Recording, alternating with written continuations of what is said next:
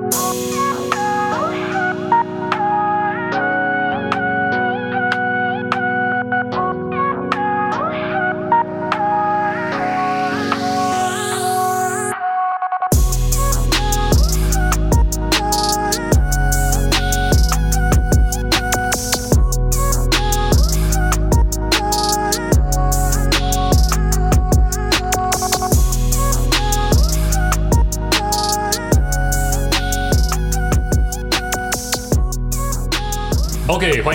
Sugar Chill Children Podcast。今天也是怪兽 Podcast，在我身边是何老师、何博士。大家好，何老师，今天是元宵节，元宵节要猜灯谜，给你一个灯谜，你可不知道哦？举重比赛，猜一句成语。举重比赛，我我想到太多句了，猜一句，其实蛮多的。对对对，好像答案很多。呃，举重若轻啦，嗯，不过不过呢，呃，如果说他他如果说字面不能出现在答案里面的话啊，太方便了。对，我是很很久之前看到这个谜底是嗯斤斤计较，哎，有道理，哎，对。对。然后那个我女儿早上跟我讲说，爸爸，我给你猜一个哦，嗯，哦，她说切不断，洗衣都我来，猜一个东西。啊。啊。想不到幼稚园的灯谜这么难。对，水，蛮屌的。对，好厉害啊！好，跟跟大家分享 这个跟今天的主题没有任何关系都没有，没有任何关系，只是他今天是元宵节。老师，你小时候元宵节会去提那种看灯谜吗？会啊，我们小时候有呢。会了，我那个灯笼还是拿那个，你知道奶粉罐有没有？然后拿铁钉打几个洞，哎，里面塞一根那个蜡烛。我们小时候在吊一根铁丝，差不多差不多。温岁奶其实 就是会去那个河边的土地公庙啊，对对，看那个寡喜跟灯谜，对，他会演戏啊，对对对，庙庙会演戏，然后会猜灯谜，然后会送冰箱、送电扇，对对。哦，那个灯谜有够难呢。哦，对啊，对啊，因为那个年代没有智慧型手机，你不能查，真的要想出来。而且他那个有厉害的，而且他那个呃，就是人山人海哈。然后呢，他那个你猜中了以后哈，他要他也没办法等你去领奖，他从台上把那个奖就这样扔下来，然后呢，也不一定是你捡到。哇塞！有多少人有这个共同记忆？哇塞，这个也是对，没错。小时候元宵节就是这么热闹。刚好今天，也许晚上有一些人会去看。对对。呃，台北我不确定，不过至少我们台中啦，就是整咖收在都会有这种很热闹的灯会，灯会灯会看灯啊。不过今年哎呦，跟去年有点像啊，就是 COVID-19，所以是啊，哎，不知道什么时候才能线上灯会。灯会 online，对对对，好了，那我们今天继续我们的 Q&A。嗯，我们上一集回答了一些，其实才回答三三题四题而已。我们的效率好低啊，又低了。好，我们继续往下看哦。好，好，我看一下哦。他说这一题是也是去年十二月的哦。他说，嗯、呃，五星吹捧，吹吹捧，高强度少组数低强度。他问说，请问我一直都是用。自己可以做十二到十五下的强度再练，嗯，一直没办法上去，是不是要改练一组六到八下的会比较好？OK，好，哎，好好，呃，问题就是这样子，对，问题就是、okay, 好，好，那那我来回答一下哈，呃，基本上来说，的确是哈，如果说你用十二到十五下的次数来为你主要的训练的这个模组的话呢，嗯、那我们知道这个模组所拿到的重量。它的强度百分比大概在落在百分之六七十左右。嗯嗯嗯。那百分之六七十呢？它这个对于最大肌力的刺激是不足的。嗯。所以说，你想要用这个角度去用这个重量去提升最大肌力，它的效果其实并不高。它因为反复次数多，嗯，所以说呢，它的肌耐力还有它的这个你的能量系统可能会得到进步。嗯。但是呢，肌耐力和能量系统的进步呢，其实都相对于呃最大肌力来说是比较短期的适应。嗯，所以你就会发现很明显的现象，就进步一阵子不进步了。嗯嗯，那你就应该要提高强度哈。提高的方法有很多了，好，所以说，那我提高到呃六到八下的重量，OK，然后再逐步的提高到什么呃三到五下的重量，嗯，这就是一个团块式周期的的模型了啦，好，先练这低强度高反复，然后再来中强度的中反复，然后再来高强度的低反复，如此堆叠，的确是可以拉高最大肌力，哈，那这是没问题的，好，那不过呢是这样子，就是说，其实没有非得要。先做过低强度高反复不可，也就是说呢，其实如果说你从一开始哈，就采取比较少的次数，嗯，那这样子的话呢，其实你进步到最大肌力提升的，呃，那你后面提升最大肌力效果呢，其实可能是更有效率哈。那不过这里要很小心的解释哈，很小心的解释一下，那因为呢，很多人会误解哈，那尤其是当这个呃。很多国际知名的这个大型研究机构，他认为说初学者要从低强度高反复开始做训练，然后科学的研究证据啊，那些我们提到的哈，短期研究、初学受试者和小样本的 研究，这个也是之前论战了一阵子。对对对，都是要低强度高反复哈，低强度高反复。那为什么我们讲我们讲说我们可以直接用低反复就上手呢？啊，原因是这样的哈，比如说低反复你就高强度高强度就危险哈，这样其实不是的哈，嗯。假设你现在哈，你这个拿了一个重量是你的百分之六十，好了，啊，百分之六十，你大概可以做个十几二十下，哦，在十五六下应该没问题。好，但如果假设呢，我今天就只做五下，嗯，然后我把它分成三组来做，嗯，做完之后呢，今天大概不会得到什么刺激。我的主要效果是什么？是我拿着一个不太轻的东西练这个动作，嗯，OK，好，那在下次呢，我把上次那个重量略微加一点点。加一两公斤，它仍然可能落在我的百分之六七十，顶多是偏接近七十一点点。嗯嗯嗯，那我再去做它三组五下，一样，我都没有做到满，所以不会做到十二三下很累，做到力竭。我整个十五下都很轻松。嗯嗯，然后我对这个技术的控制力又再提高了。嗯，我下次再加，我下次再加，我下次再加，我不断的慢慢把它加上去，我发现我永远都在没有力竭的情况之下完成这三组五下。嗯嗯嗯，直到某一天呢，那个三组五下稍微觉得有一点吃力。嗯，以前呢是你可以做十五下的重量，你只做五下就停。现在你感觉到你可以做。可能五下放下以后，你觉得说我不可能再额外再连续做十下了，我可能额外只能做三下。嗯，也就是说呢，当你的保留次数，保留次数就是你一一口气可以做完，但是你却没做的那个次数叫保留次数。嗯，你的保留次数从有十几变成只剩下两三下，你已经非常安全稳健的过渡到大重量区了。哦，用这样子来 approach 对，也就是说呢，低低反复从来就没有叫你一开始就拿起大重量。OK，低反复是叫你拿小重量开始。OK，对，那用小重量呢，你的神经系统会适应，控制力会提高，然后呢，你的肌腱韧带不会在初期就接受到太高强度的刺激。那像这样子的话呢，它有逐步适应的机会，而且用这个方法去衔接到最大肌力的话，嗯，那呃，其实是衔接非常顺畅的。那我说反过来讲，有些人会说，可是我低强度高尔夫，我想要练耐力啊。我说，呃，那你就要知道你想练耐力到底是为什么。另外就是你的耐力，你要知道它不这样子练还是会进步。OK，为什么这样说呢？嗯，假设你在初期非常刻苦的把它练到呃这个十几下，练到没力。嗯，你会觉得觉得说，哎，我这个肌肉紧紧的啊，我线条有点酸痛啦，我觉得我很有成就感。但我说过呢，这种耐力其实是短期适应的，也就是说呢，它有练就有，没有练就没有。嗯，OK。那再来就是说呢，其实如果说你逐步，你刚开始可能是拿啊、呃，你的这个假设你的百分之六十就是六十公斤好了，然后做十几下。其实呢，当你的五下的重量哦，嗯，从呃这个你拿六十几练。练到拿一百多练，这个时候呢，你回到六十几的时候，你就发现了超轻松的，就最大肌力提高的时候，你回到原重量的时候，你的耐力本来就是会提高的。嗯，所以这叫做储备力量，储备力量越大，你做起来越轻松，反复次数就越高。嗯，所以说呢，那你说这是一样嘛？我两个都想提升耐力，你为什么一定要说用你的方法才对？我的方法不对呢？并不是这样子的哈。我们发现说呢，嗯。最大肌力是诸多能力里面最难养，要最长期，但是养起来以后 CP 值最高的，就是你如果说真的取得它以后，它影响所有的东西。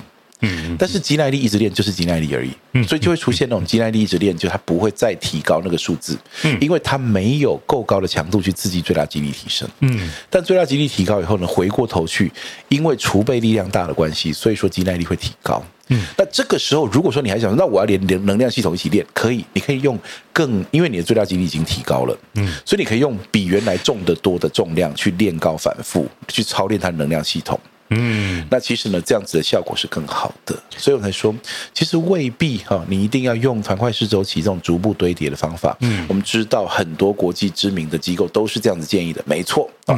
那因为呢，这样建议呢，都有很多的科学证据。但我说科学证据很多是来自于呃这个初学受试者小样本和短期实验啊。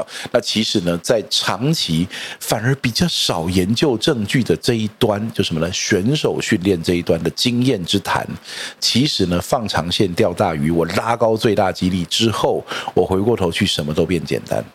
嗯，所以呢，我们会建议说，其实呢，你可以考虑一下，不用做到那么高反复，你用小的重，诶，你用少次数，然后先用轻松可以完成的重量，逐渐慢慢堆叠到它开始有点吃力。那个时候呢，再来试着看如何再往上突破。不过呢，光是走到那一步，你回过头去看原来那个可以做高反复的那个重量，你简直是轻到不行，你可以做更高的反复。嗯，只是你不需要经历那个高反复训练。那我自己是听到，跟我一开始接触重量训练的时候，二零一六年碰到一些训练一些教练啊，他们大部分都是会帮你补十二到十五下。嗯，然后。呃，听起来像是比较偏健美式的，对，那传说中的肌肉生长强度区，没错。对，对，然后他们都会比较，嗯，应该说他们比较 care 的是肌肉的感受度了。嗯，对对对，有这个说法。对，然后他们是说十二下，或者一开始先用这种高反复的来练动作。嗯、对对，你看哦，你用十二下练，比如说背蹲举，嗯，你用五组五下的方法，嗯，来练。五下好好的蹲，对，跟蹲十二下蹲到都已经晃神了，对，还不如用五下仔仔细细的做好你的动作控制。这其实就是一个那个呃，到底你带来进步的到底是动作品质还是反复次数？是好的动作品质让你进步，还是反复次数很多让你进步？啊我想问老师，就是我应该是用。比如说，我想学动作，因为很多人一开始会说，你想学这个动作，你就做十到十二下，对对对，来学这个动作。我曾经经过这个年代，对，那那是不是动作学习的经济也应该把它放成，比如说五下六下来学，而不是学到第十二下，我现在干嘛，我就不知道了。对，基本上哈，我说当这个次数连续的数字大的时候，主要效果其实最重要的就是能量系统和肌耐力。嗯嗯嗯，那如果你要讲说这个次数多才可以要呃这个呃才可以得到好的运动它的训练技术的话，那我们要看一下这个多有没有必然一定要连续。哦哦哦哦，我如果说呢，假设呢你是说三组十二下，或者总共三十六下，哎，那我可不可以做六组六下？六十六下，对，嗯，我们发现六组六下的动作品质很可能比三组十二下好。嗯嗯，因为你不疲劳。如果你的目的是是对，如果说你在追求动作品质，同时又叫你疲劳的话，其实我们知道，呃，不用说重量训练了，任何的运动训练里面，疲劳的时候，动作品质通常是比较差的时候。嗯，比如说我假如说我今天呢，这个呃动作我觉得不够标准了，没关系，我先把自己操累一点，我疲劳的时候动作会更好。大概没有人会这样子认为。对，所以说呢，其实要以如果以动作品质为目标的话，其实那个反复次数，连续的反复次数应该更少才对。对对，这个就是那个呃，这个。这个 Pavel 所讲的，Pavel Tsatsouline 所讲的那个呃，Grease the Groove 嘛，对不对？古灵大师。对，那他的 Grease the Groove 其实他就是五下以内。嗯嗯嗯。这个动作如果超过五下的话啊，那其实呢，你开始会难以维持那个品质，涣散啊。对，那就是我们我们我们最常做的其实是很多组的三下。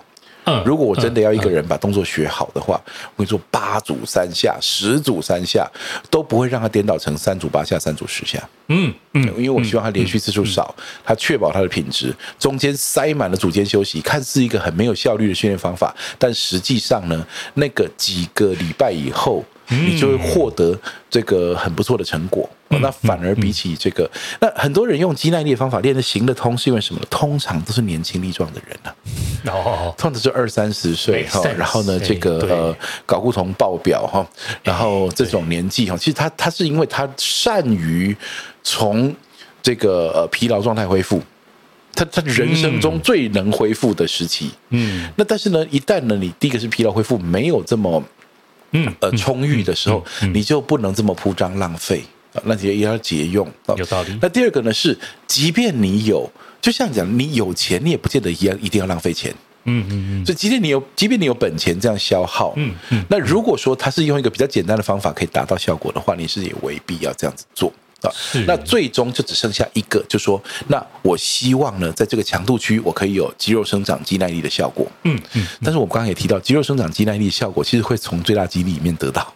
嗯，就像肌肉生长来说啊，它至少三种已确知的机制可以造成肌肉生长，就是一个机械性的压力，嗯，代谢性的压力，还有肌纤维的损伤。嗯，机械性的压力就是你扛很重，嗯，这是最强的一个驱力，因为你要你的身体觉得它要对抗很重，所以它能长的赶快长出来，嗯，想办法下次遇到同样压力的时候，它可以支撑。没错，那代谢的压力怎么把它做得累？这是有效的，但是呢，相对于大重量来说，这代谢的压力其实呢，它的效果比较短，嗯，而且呢，它也持续进步的那个时间也比较短，嗯，那肌纤维的损伤更是就把它做到非常酸、非常痛，做到这个肌纤维的破损，然后用大量的蛋白质补进去，肌肥大，对，那这一种呢，到底哪一个最强呢？目前看起来，三者里面还是以大重量训练最强。嗯，也就是说呢，机械性的压力，那很多人会觉得、嗯、，no no no no，我看到的不是这样哦。OK，那表示什么？他看到其实他着眼的不是那个肌肉的 size 和力量，他着眼的是线条啊。那跟我们就不是在讨论同一件事情了哦。所以你的肌肉生长跟肌肉线条，你可能跟我们讨论的不是同一件事，所以才会觉得说我们讲的是错的啊。那实际上我们如果是讲一个人，他不在乎线条，但是肌肌肉量肌少症，嗯，然后呢，他需要肌肉量的建立。那其实你让他做高反复，嗯，未必拉得上来，可能一身酸痛无法恢复，然后一直没办法持续训练。但是呢，如果让他压大重量的话，他咬牙忍忍住几下过后，他经过几次的训练，他身体开始感觉到说，哎，有这么大的压力来袭，我需要长一点体重。嗯嗯嗯，我说其实呢，这个六七十岁的人，我们都让他多长了好公好多公斤出来。嗯嗯嗯，那所以说，其实这是有用的，没错，完全没有做高反复，还是会有效。那更多人说了，你假如说那那个我年轻力壮会合并，当然可以，就压大重量，然后再换几组动作做那种高反复，那这可以取得最佳的效果。嗯，只不过是说呢，这个就是年轻人适用了，因为这个恢复能力是要很强才能够吃得下来。没错，因为我们会看到有一些厉害的健美选手，或者是真的是在追求线条的，对，他其实也必须必定要。配合这种大重量的多关节去刺激睾固酮啊，或者有的时候看他们那种很夸张的那个 leg press 哦，就？很精彩，有没有？对对对，他那个杠片人装不下了，只好在上面用叠着的哈，然后人还要踩上去那种，才够他去推那几下。那如果他只是为了练线条，他干嘛练这个？其实他们这些专家们也都知道，大重量可以激发他长更多肌肉。没错，大重量的刺激，像有一些选手，甚至他练。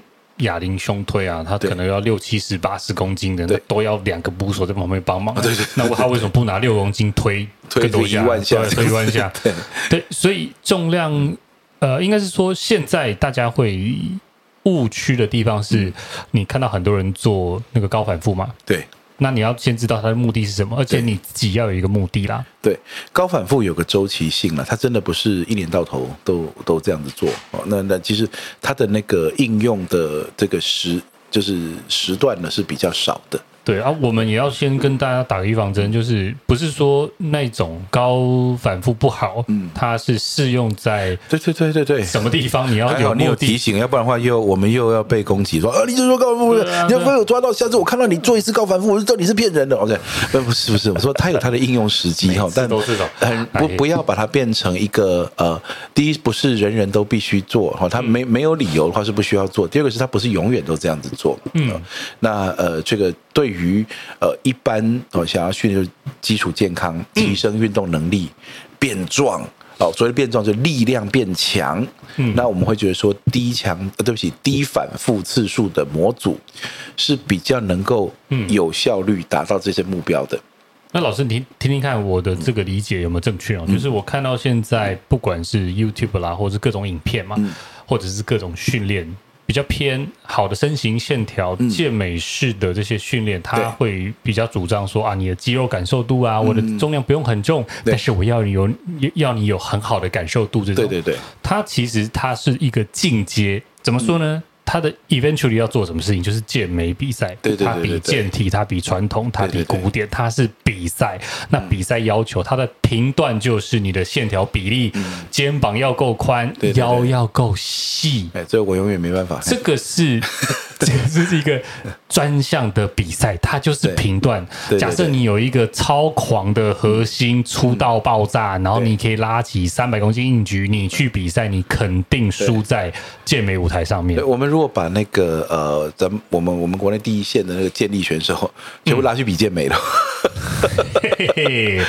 对，这个我 你会发现说呢，他们如果说不做任何调整的话，哦，这些最壮的人上去都得不到分数。肯定的，因为他们要求什么？够低的体脂，够好的比例哦，要肩宽腰窄，然后局部的线条拉丝。对对对，比的都不一样。那个呃，好不一样。肩宽腰窄哈，它的整个那个支撑力是会受影响的。所以其实你会发现越越是重量级选手，那腰是越粗的。哎，其实所以他们举起的越重也是因为这样。不过，不过也有一些就是像练健体选手或什么，他们就是有刻意闪开练核心啊，就是他们就说啊，我就不练硬举。甚至你看国外的，我早期在追踪很多很帅的国外的 YouTuber，嗯嗯，那我忘了那个名字叫什么，反正他就直接讲，我绝对不做硬举这动作，因为我腰会变粗。但是我做什么什么动作来让我核心有，他就是。他就是他有他的先有一个美感的规范在前面，所以呢，主导了他们的训练方向了。对，没有说那样子不好，但是你要先搞清楚你的目的啊。而且有些同有些人可能会说哈，说，哎，你不要嘴他们哦，他们举的也很重哦，他比谁比谁举起来也很重。我说不是他比谁，有些人真的非常厉害，他就算是比健美，他肌力还是超强的。对，问题是，他如果换成不要用这种模式训练，他搞不好举得更重。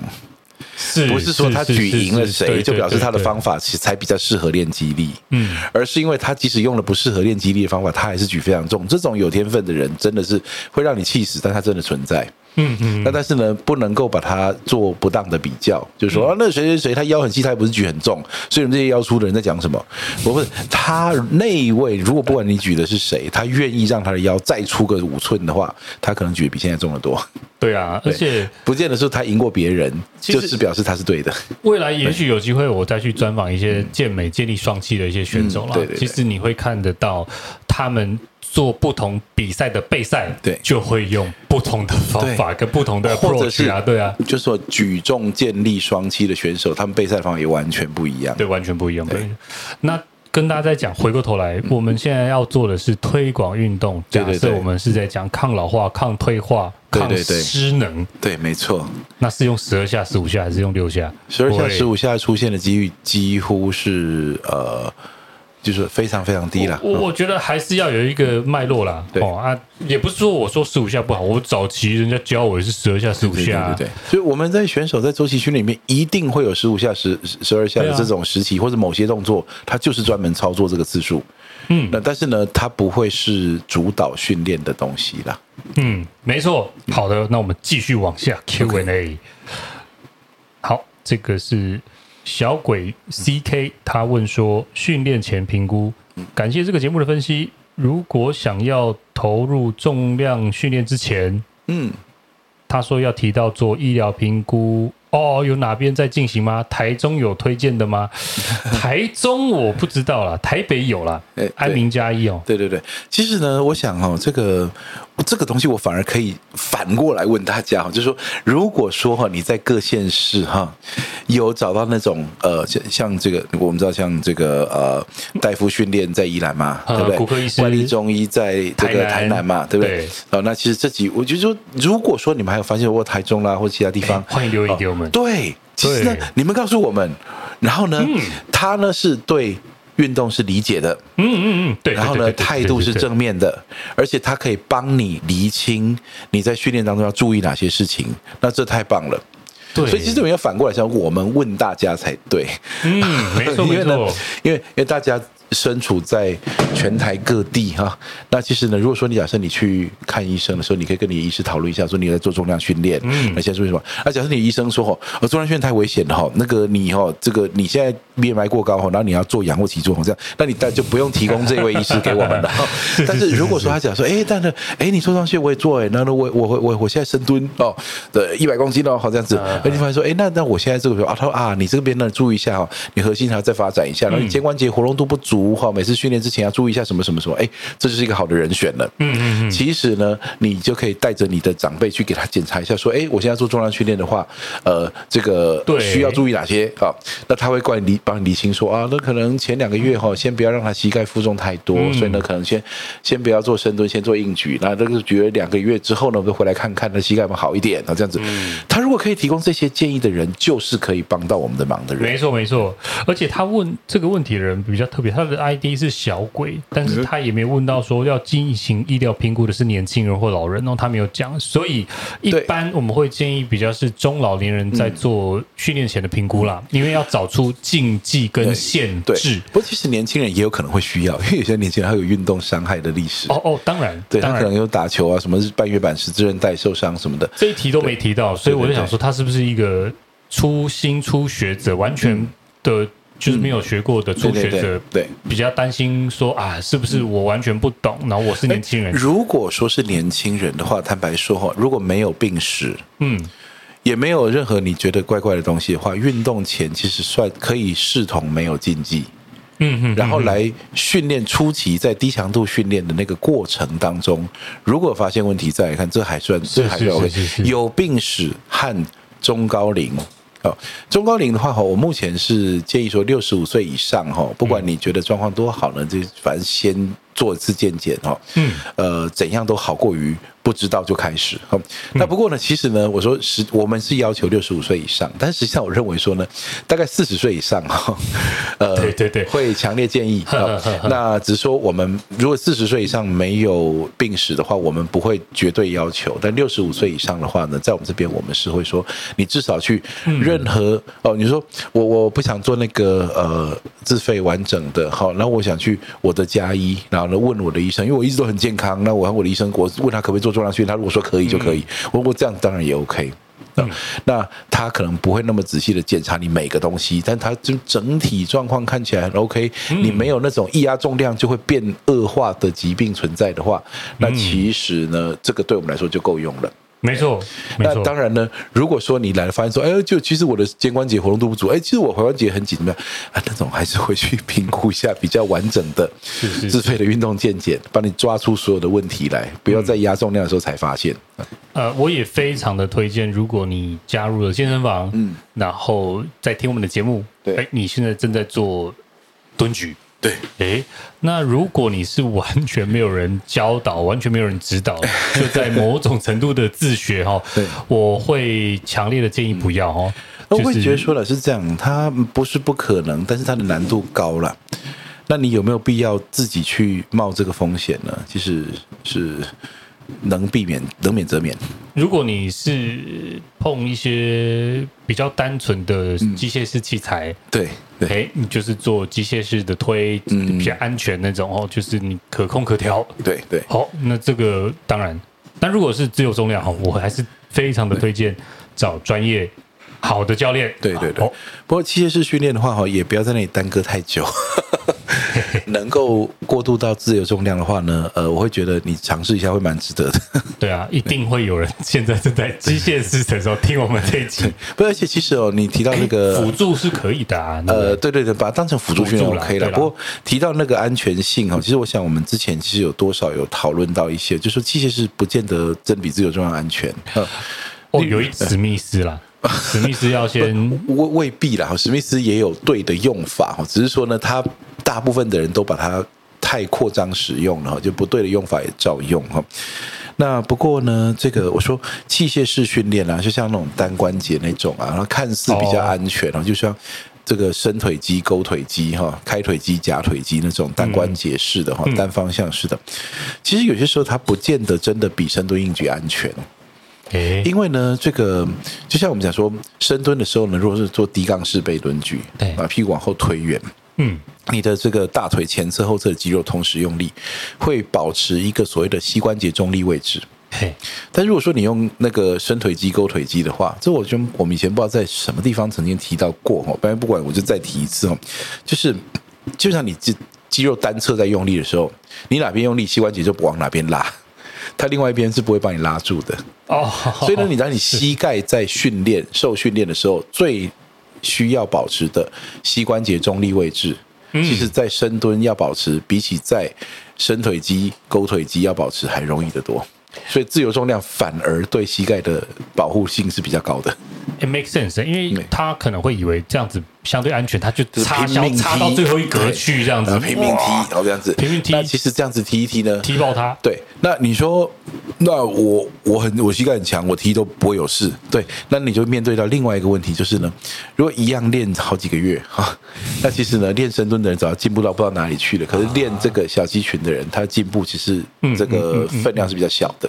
那其实就算你没有取得运动伤害，你取得的效果也会比较少。所以我才说，呃，器械式训练比较像是补强，嗯，而你的大重量已经做足了，然后还有余力，还需要哦，那就用补强动作来补。好的，我们再往下面一题哦，这个也是去年十二月二十二号，他是他。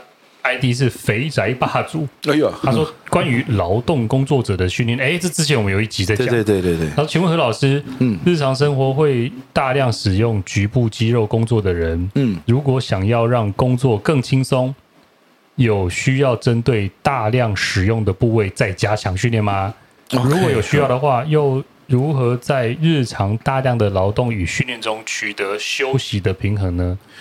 那最后是说。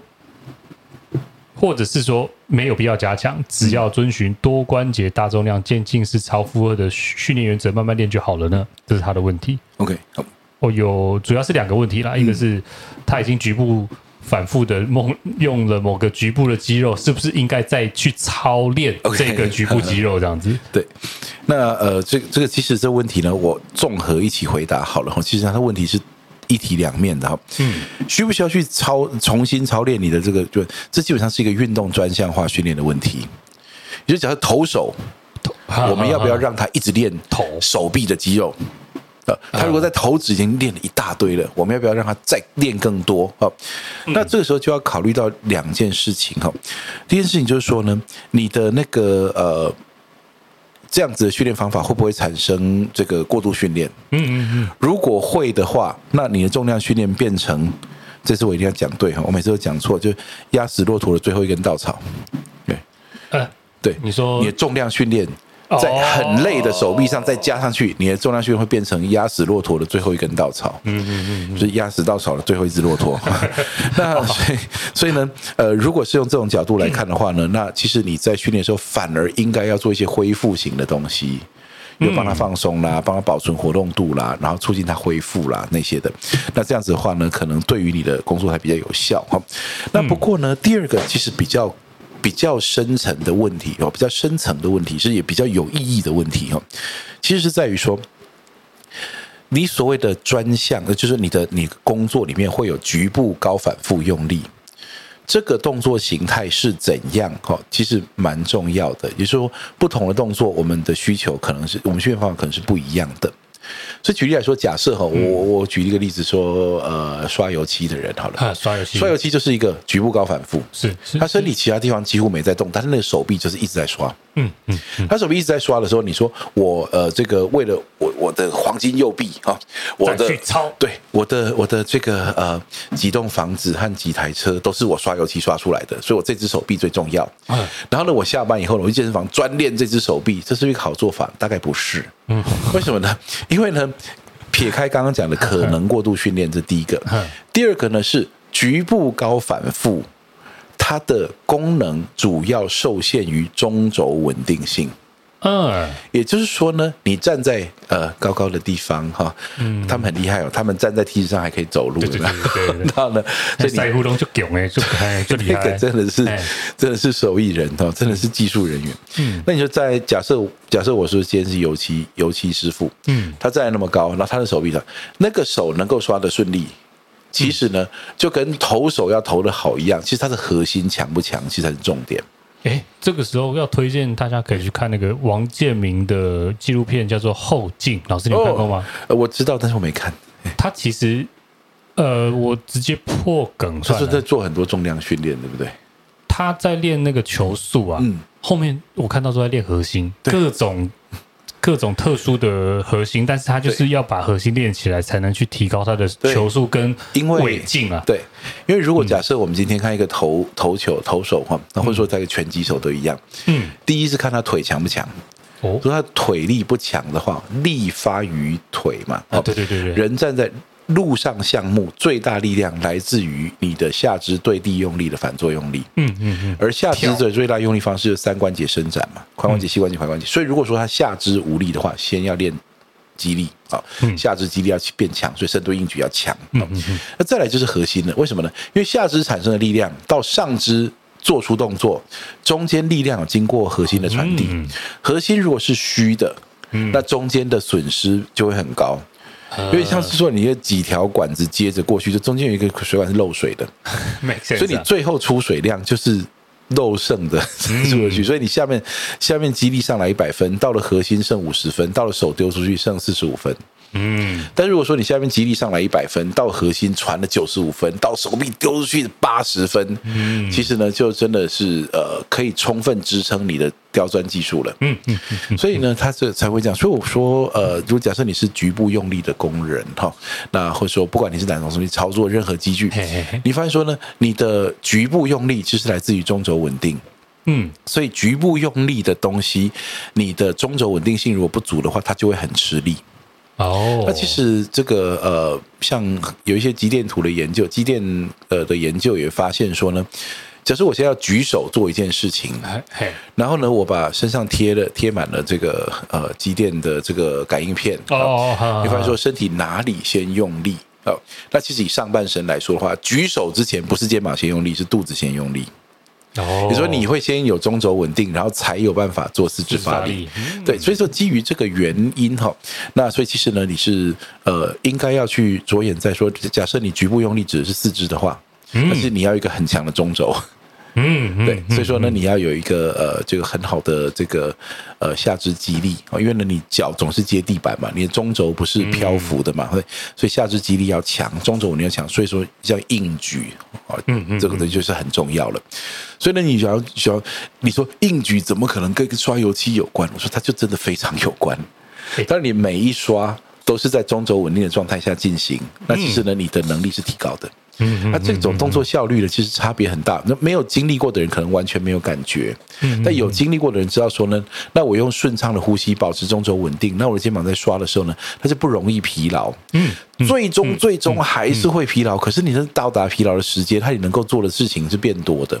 嗯，这就是一种进步了。其实不管哪一种劳力哦，不一定是我们之前有聊过的搬家工人。对，像是厨师中破塞啊，疯狂一直炒菜，咔咔咔咔咔，一直翻锅子，一直翻。对，那他就说他手腕就是炒到就腕到正后群。是是是是是，但是其实你在翻锅的每一下，其实都跟核心有关了。中轴稳定，然后对下肢的力量、中轴的稳定性，这些东西都是你上肢可以用力的前提。嗯，所以说呢，还是要从大肌群多关节练回来。对，那基本上应该不是他讲的，继续去练那些手腕，或者是炒炒锅要练的那个。以前我们就看说有像羽球、网球选手，然后呢，他们会去健身房里面拿个重量，他们一直屈腕肌、伸腕肌，一直练。有啊，对，那我们要做。那其实这种坦白说，如果你不需要复健的话，其实你应该把时间花在。除非啦，你就是深蹲硬举就非常强，那当然你就没什么好练的啦。哦、但如果说你是深蹲硬举都没有去重视，但是呢，认为说你是因为打球，所以你最厉害的功夫都在手腕，所以说你要把屈腕肌、伸腕肌用高反复的小哑铃把它练起来的话，那其实是呃舍本逐末了。嗯，我想这一题老师回来很赞哦。嗯，OK，我们继续往下追题目啊。嗯，下一题是一个。Uncle，他说健美跟健力的问题。OK，在两个月前听了何老师的节目，开始练健力。请问一周四五练的情况之下，嗯，如何能够在练健力三项的同时，还能拥有健美的身形呢？嗯，这个 OK，我我自己其实我自己在看所有的顶尖的健力选手啊。嗯身材都超棒的，对对，没错，都很棒。哎，除了重量级，我看如果他们的健美身材指的不是那种中广型的身材的话，的确要在重量级以下，那个身材才会符合大家的眼光。对，我的意思不是那种高量级、重量级、无限量级，我意思是说像什么吴一恒啊，七十四公斤量级、八十三公斤量级，非常帅气的身材。对对，所以。你说要在练健力三项同时，其实就能够对对，其实没什么好兼顾不兼顾的，不用担心啦。对，坦白说，其实没什么好兼顾不兼顾。就是你其实假设你已经迈上迈向重量级、无限量级，然后呢，你到底要选择很清晰的肌肉线条，还是很大的重量？这时候可能是一个要做出抉择的事情。但如果说你是在一个呃正常的一般的体重，那其实你在练健力三项的过程当中，其实你你。不太需要去做什么事情哈，你的身材就已经会开始变好。但如果说还不够好的话呢，那你再用去补强动作去修你想要的线条。其实我觉得这个是应该是，当然了，要看你的要求有多高了。如果说呢，你是要呃准备职业赛的话，那当然这课表得要再更复杂一点。嗯，但如果说呢，你是一个我说以健康为目标，变强变壮，享受人生，我想这样子其实是很够的。呃，也跟大家报告，我认识的所有顶尖或者是健力三项的选手啊。其实身材都好到不行，这是第一个。第二个是，你真的有疑虑的话，当然只剩下无限量级的，像古典传统健美跟无限量级的健力选手，你会有这个烦恼。但是通常也不会有这种烦恼，你知道吗？像这个网络上很喜欢在批我的身材，然后就啊就没有就啊，他是练健力的。我说其实也不用这样说，练健力也不一定要是我我的身材，就是我的身材，没错。所以呢，你不会做了什么事情突然变成像我这样。说实在，你想变也不容易。每个人有每个人自己的身材，那我也不代表健力选手，那健力选手也代表不了所有练健力的人。那所以其实呢，我们所以这一题其实本身有一个对健力跟健美的一个，就是说你的健美是怎样的标准？对啊，因为如果你这个这个对于这个健美，有些人啊，对健美的那种线条、身材那种标准是非常呃这个细腻哈。非常呃，这高标准的话，那其实你用建立方法的确是练不出来的。嗯，没错。但是如果说呢，你的这个标准，你的这个健美的身材，就是呃，喜欢宽宽的肩膀、厚实的胸膛啦，然后呢，这个呃，合宜的腰围啊，然后粗壮的腿啦，其实建立本身可以给你不少这些。嗯，那他当然建立训练不会着重在修整任何线条。嗯，所以如果你对于线条的要求很高的话，那你只好再增加健美式的训练了。嗯，这个这一题本身有一点点对健力跟健美的刻板印象，但是实际上你去看哦，健力选手七十四八三公斤、六十六公斤量级的，哦，那个身材，而且呢，我很羡慕，基本上他换套衣服，他就可以去隔壁比健美。有一些选手是哦，可能可以哦，赞的，我告诉你，这很厉害的。OK，那我们继续往下走。他说。这一题是麦克老马，嗯，他说膝盖软骨受损还有救吗？嗯、请问何老师，我爸爸膝盖软骨呃过度磨损，走路容易发炎，嗯、导致不喜欢运动。嗯、他说他年轻的时候还会打网球、打高尔夫球。请问这种状况还有办法进行重训吗？OK，好，好，这个就是标准答案，就是也可以先做。首先，对，首先呢是医疗筛检啊，就看他那个呃软骨的耗损哈，现在到什么样的程度哈。嗯，那如果说需要手术介入的话，当然不是呃训练可以取代的哈。嗯，但是如果说假设呢，他是一个状态，就是说呃他也没什么好手术的。他说已经呃他这个听起来蛮严重，他说过度磨损，走路就容易发炎呢。不过其实这样子的人蛮多的。其实年轻人半月板受伤、膝盖受伤，大家也会变成这样子，走路就发炎。对，没错。那所以呢，其实这个是呃，首先医疗筛检啊，看看训练是不是禁忌。如果不是的话呢，其实我简单先陈述一个事实，就是呢，绝大多数的运动你要选择的话，大概还是以重量训练的安全性最高。也是对对对对，所以呢，如果说假设你问他说怎么样运动，他他就他他有的人说，呃，我我不能练深蹲这种哈，那所以呢，我都去跑马拉松这样子，那其实呢，那个不见得比较好，或者我都去登山哈这样子，那其实呢，那个呃反而可能会因为你的每一步都是新的挑战，都是不可控的，嗯，然后呢，你的训练分量不是一个说你可以实时中断、实时监控。实时调整，而是你你如果跟着一群团队出去登山。嗯，然后你走到一半，说我训练量够了，哎，你在半山腰，那你怎么办？你还是要跟着大家走下来啊。对啊，对啊，对啊。比如说那时候你的队友要扛着你下来，为什么？因为你膝盖该休息了。所以呢，但是你很多人他其实呃，对，膝盖有问题，他就去跟着走。对啊。他走了很多次之后，膝盖越来越痛了。然后呢，就就就就这样子。所以呢，你就要选一个这个分量可调，嗯，同时呢又是动作很安全、动作可控、分量可调。其实重量训练是最符合的。嗯嗯，那一旦呢，他如果说医疗筛检，他的膝盖负重不是禁忌的话，嗯，其实我们要知道说关节里面啊有很多东西，它其实是靠这个压力哈，一一压一放，一压一放的在传递养分组织给组织，嗯嗯，也就是说呢，有很多东西它不是靠血液循环，它是靠压力循环的，没错，所以呢，施压可能还是件好事。嗯，而且再来就是回到我们一直在讲的，大重量训练也不是第一天就大重量。你们都大重量，你们吃饭也大重量，睡觉也大重量，拉屎也大重量，你什么都大重量？没有的，大重量是一个循序渐进、缓慢的过程，不要高估一天所能达到的成就，也不要低估一年所能累积的效果的这种大重量。没错，所以他会经历很多温和进步的过程，才慢慢拉上去。好，所以说呢，如果医疗筛检过后是允许运动的话，嗯，那其实呢，呃。可能会有一些的药物介入，例如说先控制发炎，也不见得是完全发炎，不见得是完全不好哦。但是呢，过度的发炎会影响训练的话，可能用医生可能会建议一些药物控制，这大家听医生的。嗯嗯，那就用控制那个发炎，然后他可以进行运动的话，那其实重量训练可能是他最好的运动。嗯，那你看哦，深蹲啊，我说它可以确保哈膝关节中立位置。嗯，所以说深蹲是好的。再来呢，硬举的膝关节受压，但是动作幅度并不大，所以硬举也很好。嗯嗯，所以呢，像这个呢，可能就可以在初期哦，一点点、一点点的增加压力的过程，让它越来越好。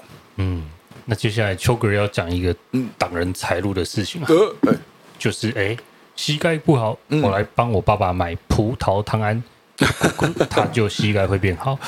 哎，这个保健食品哦。就是不知道他们，我知道的是已经证实是无效的啦，无效到连健保都把它拔掉，不给付了哦。这样子啊，所以多年前我在读书的时候，它曾经是一个呼声很高的 一个健康食品。我我现在看到的一些骨科医师是这么说的啦，所以是不是买保健食品是唯一，甚至是你孝顺的方法呢？这不一定啦哈。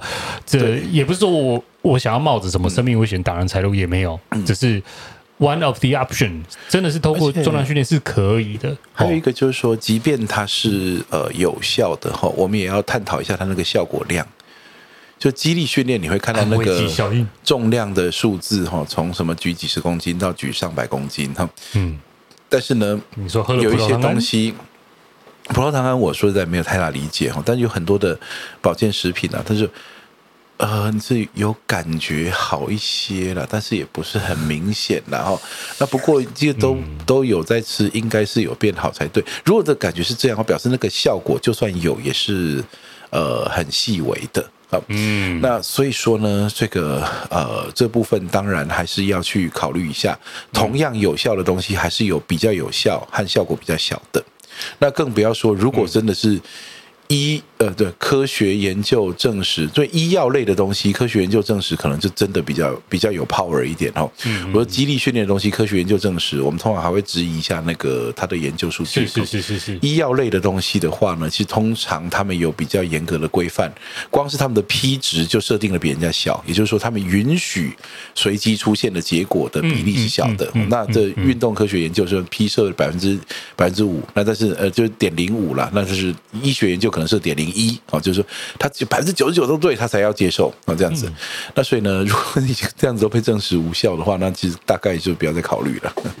对，不过保健食品还是回来打个预防针啊。嗯，万物皆有效，万物皆有度，你永永远不能对啊。你说不知道它没效，但是它永远都可能有一种安慰剂效应啊。对，或者是哇哇卡卡罗，或或者是它的那个效果发生在特定状况上面。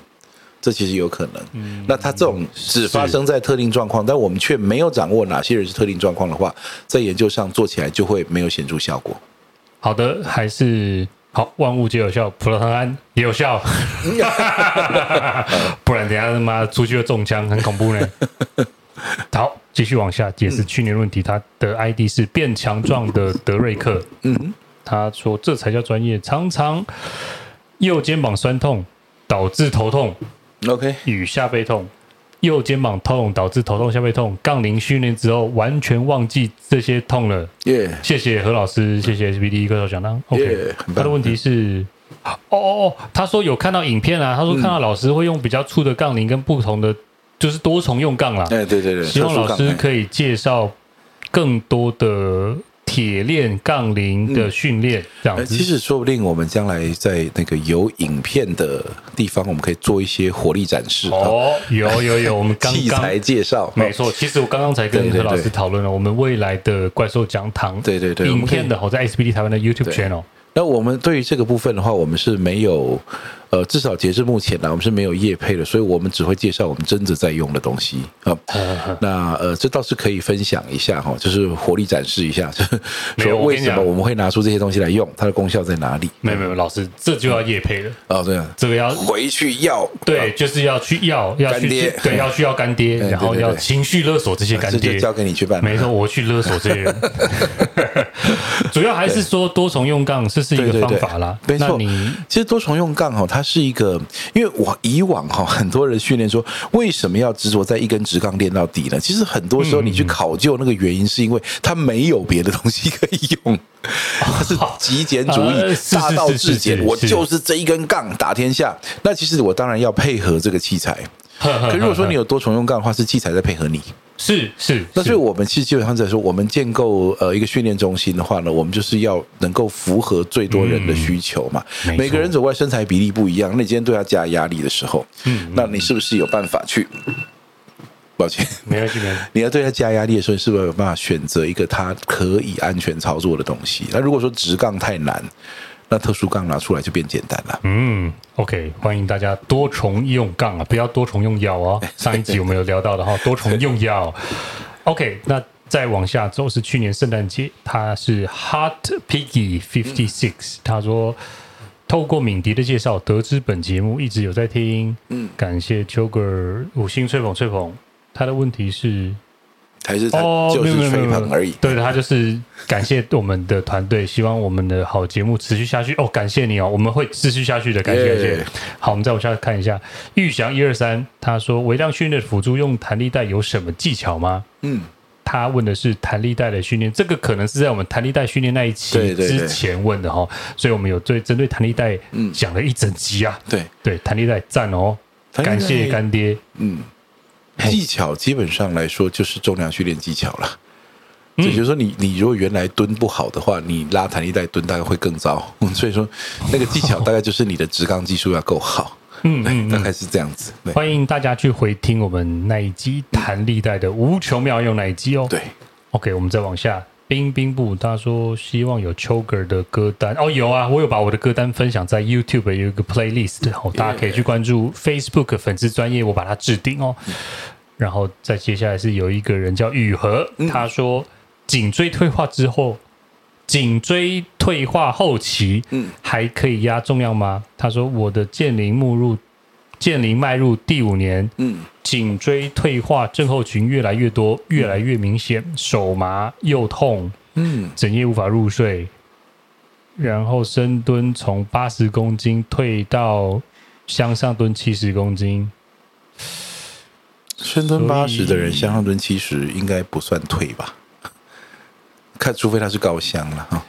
他的问题是说颈椎退化让我睡眠非常糟糕，不知道往后要不要继续重训。有发现胸推大重量会让手麻更痛，难道我只能等着退化吗？疼痛变得让我真的好灰心呐。嗯，他对这个是这个是真的比较辛苦，因为他说他有颈椎退化的问题，而且那呃，我觉得这比较像说颈椎退化的原因到底是什么吗？呃，颈椎如果颈椎退化的原因有点难，没有办法先厘清的话，其实我们大概也很难去给怎样的建议哈。那我只能说呢，呃，我们退一步讲好了哈，就是重量训练哈，几乎不可能被放弃，因为呢，即使你呃身体某些部位它现在没办法，哦、嗯，但是呢，你还有其他部位需要被锻炼，所以差别就在于你有没有那个技术可以绕过你无法负重的地方继续负重。嗯嗯，嗯，就连脊椎受伤的人都可以用腰带蹲，拼命强化他的下肢。嗯，然后等到他脊椎受伤的问题过后，他再恢复到全身负重。嗯嗯，所以说其实颈椎退化这个东西呢，就看第一，它是它是否是可以被处理的，是否是可以被呃甚至是修复的啊。那如果不是的话，那接下来就是从个案的角度去寻找哦，呃，这当然要配合配合医师的这个见解，然后但是呢，你能不能找到不影响颈椎，不见得只是重量不要碰到颈椎而已。事实上，大部分的重量本来就没有经过颈椎啊，但是呢，有没有重量是呃？不影响颈椎的负重方式，嗯，那如果可以的话，当然可以继续练了。嗯嗯嗯，所以基本上绕过那个地方，然后不要影响。但其实这个我们一天到晚都在处理，好像竞技运动员啊，他可能是比如说膝盖受伤，但是他可能在呃这个呃期期限内还要比赛哈，那他这个必须要先。控制保护他受伤的地方，但是其他地方要继续练。嗯嗯，那等到他那个受伤的地方终于好了，恢复来跟上身体其他地方，那你不能因为一个局部受伤的全部全面停练。所以，其实，在重量训练本来就很常见。嗯，那这种就是受伤训练模式了。那说到训练模式，其实让我们其实过去我们也不是从来不受伤，有时候我想做外做了什么蠢事，然后呢跟训练无无关的事情 也会受伤。对，但是受伤过后哈，你是否能够呃用恢复型的训练帮帮忙自己加速恢复，或者说呢你没有受伤的部位能够持续被训练？嗯，所以我们学那么多的动作，其实它与其说我们很喜欢变化动作，不如说我们比较多工具可以寻找，看看你现在还有什么可以练。嗯，好，非常推荐雨禾继续的练哦，而且去找一下，去呃去找医师哈，去理解一下那个退化的原因。或许是你本来就已经知道，只是没有写出来了。好，那其实那个退化的部分可能要分开处理。但只要是你的重量训练呢，选择那个不会动到有问题的部位的，其实通常还可以再继续。嗯，好的，接下来是有一个 ID 是拉一七一八，他。问怪兽基地是否考虑在桃园设点 DT，或者是建置你们培训出来的教练地图？嗯、哦，这个我其实每次直播都有被问呢。就是 请问邱哥，那个随便举例哦，南投埔里有没有教呃 怪兽教练？然后什么花莲有没有？也许也许未来有这种，呃、我我想这个是呃有有机会，但是呢，这个也要也要明白一下，我们有一些难处哈。呃，首先第一个就是，如果说在哪别的地方要开场馆的话，哈，坦白说，看什么没有问题哈。你你如果可以提供场地给我们的话，那其实呢，开场馆从来就不是一件太难的事情。但重点就是场地太难取得了，好，那所以这个这个 当然呢，就是要看哦，这个这个这个说不定啊，有缘人啊，嗯，那刚好哦，就有一个什么样资讯可以提供。你健身房一定得要商业区。对，一定要全部消防安检通过，一定要全部一切合法。那这种场地呢，超难找的。所以说呢，你说我们有没有想要去各县市？当然有，但是呢，能不能就这么走出去呢？当然不容易。所以呢，就稳稳扎稳打的把脚站稳先哈。那不过至于说那个呃人才资料库的话哈，其实我们一直有这样子的想法哦。可是它有个难处哦，这里我也简单讲一下。嗯嗯嗯嗯。呃。现在的我很多人会觉得说，哎，那在里面受过训的教练有很多啦，能不能介绍给我们呢？我说，作为一个培训机构哈，其实呢，我们有一个，呃，我我们有我们的，我们知道我们有对教练产生特定的呃一些某个程度的影响力，但是不要忘记了，现在的教练都在很多地方学习，嗯，也就是说呢，呃。当然有很多的教练，他来怪兽训练学习过后，他觉得说我就是要做这个系统。所以他就百分之百的啊，在呃使用我们的技术系统来教学哈，那这种呢，我们当然就会比较确定哈。嗯，但是这种呢并不多，为什么呢？因为呢，他们可能他们也在机构，他们机构可能也会有别的系统。嗯，那他们的老板可能认为说，哎，什么东西比较好看呢？比较比较这个有有有这个吸睛啊，或者比较 比较赚钱，就是这么简单。那我们所有教练都要帮忙做这个啊。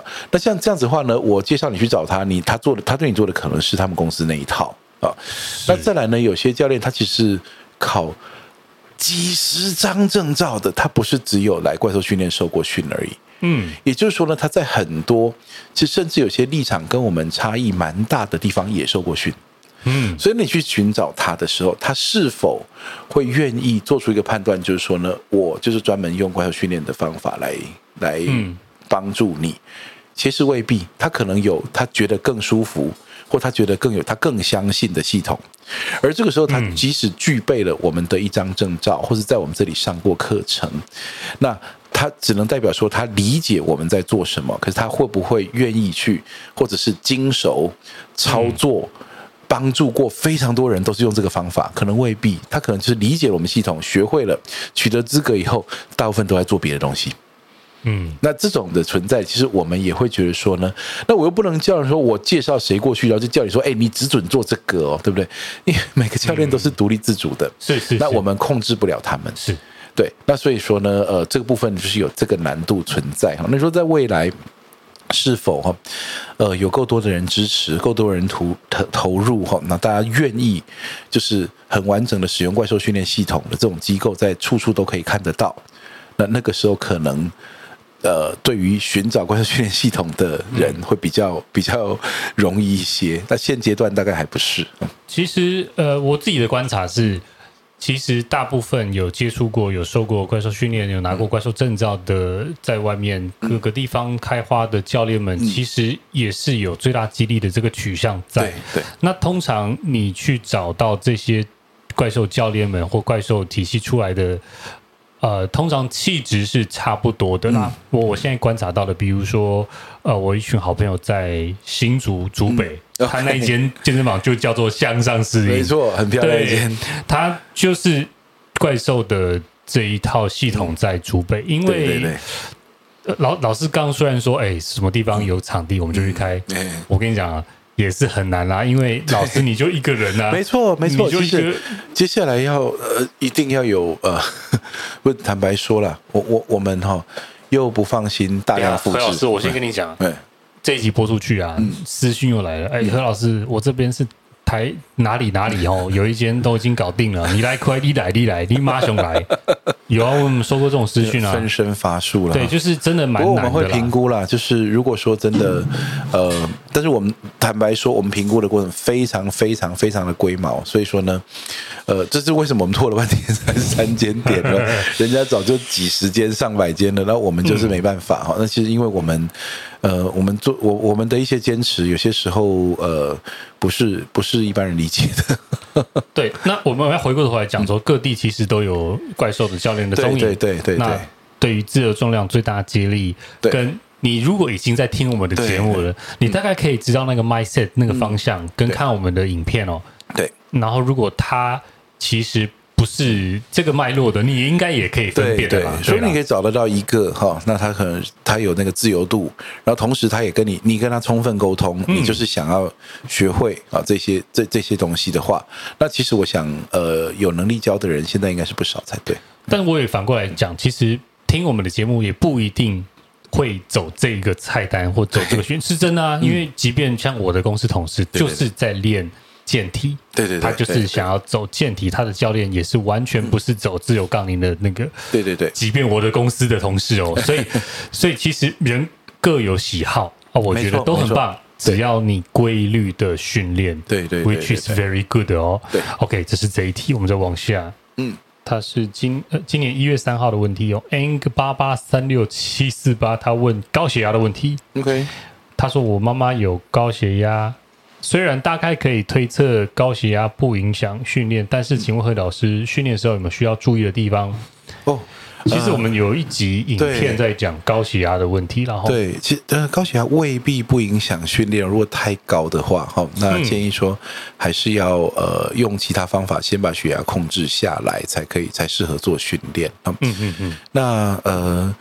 如果说是医师许可，而且已经受控的血压来做训练的话，嗯，那就要看医师有没有建议说他不要憋气啦，哈，然后或者说呢，他的那个连续次数要多少以内啦，然后他会说他的呃，如果出现哪些症状的时候要先休息啦，还有他服药过后多久才可以训练啦，这样子，那这一些就是呃一样，就是医师的应该跟医师密切配合了哈。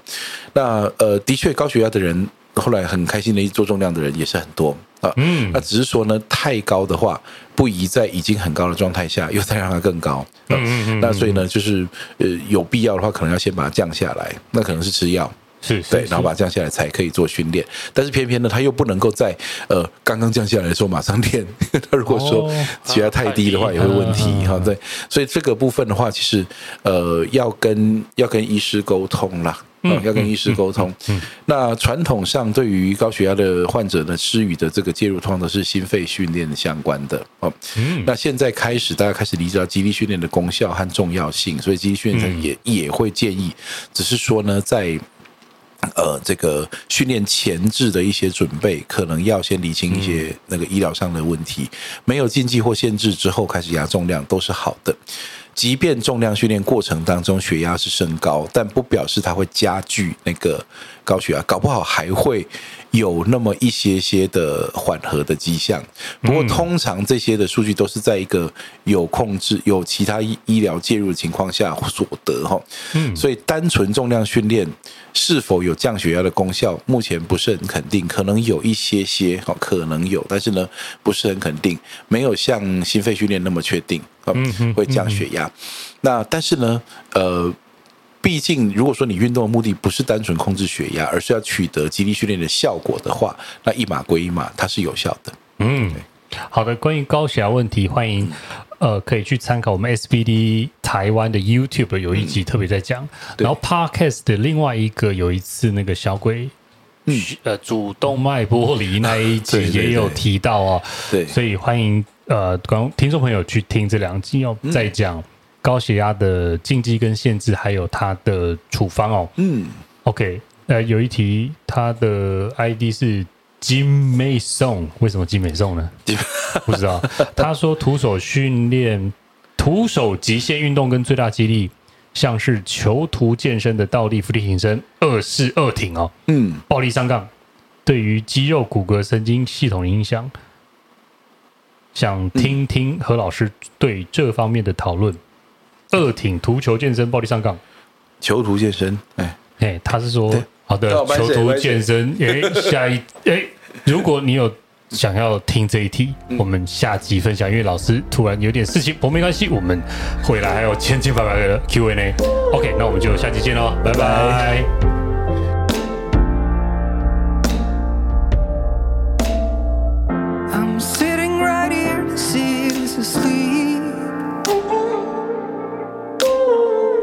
Can you make it up here and set my mind at ease? I'm on top of the roof, you've been here before. I just wish you a lot, and I know that I got to let you know. Somebody said you are the last one of your kind.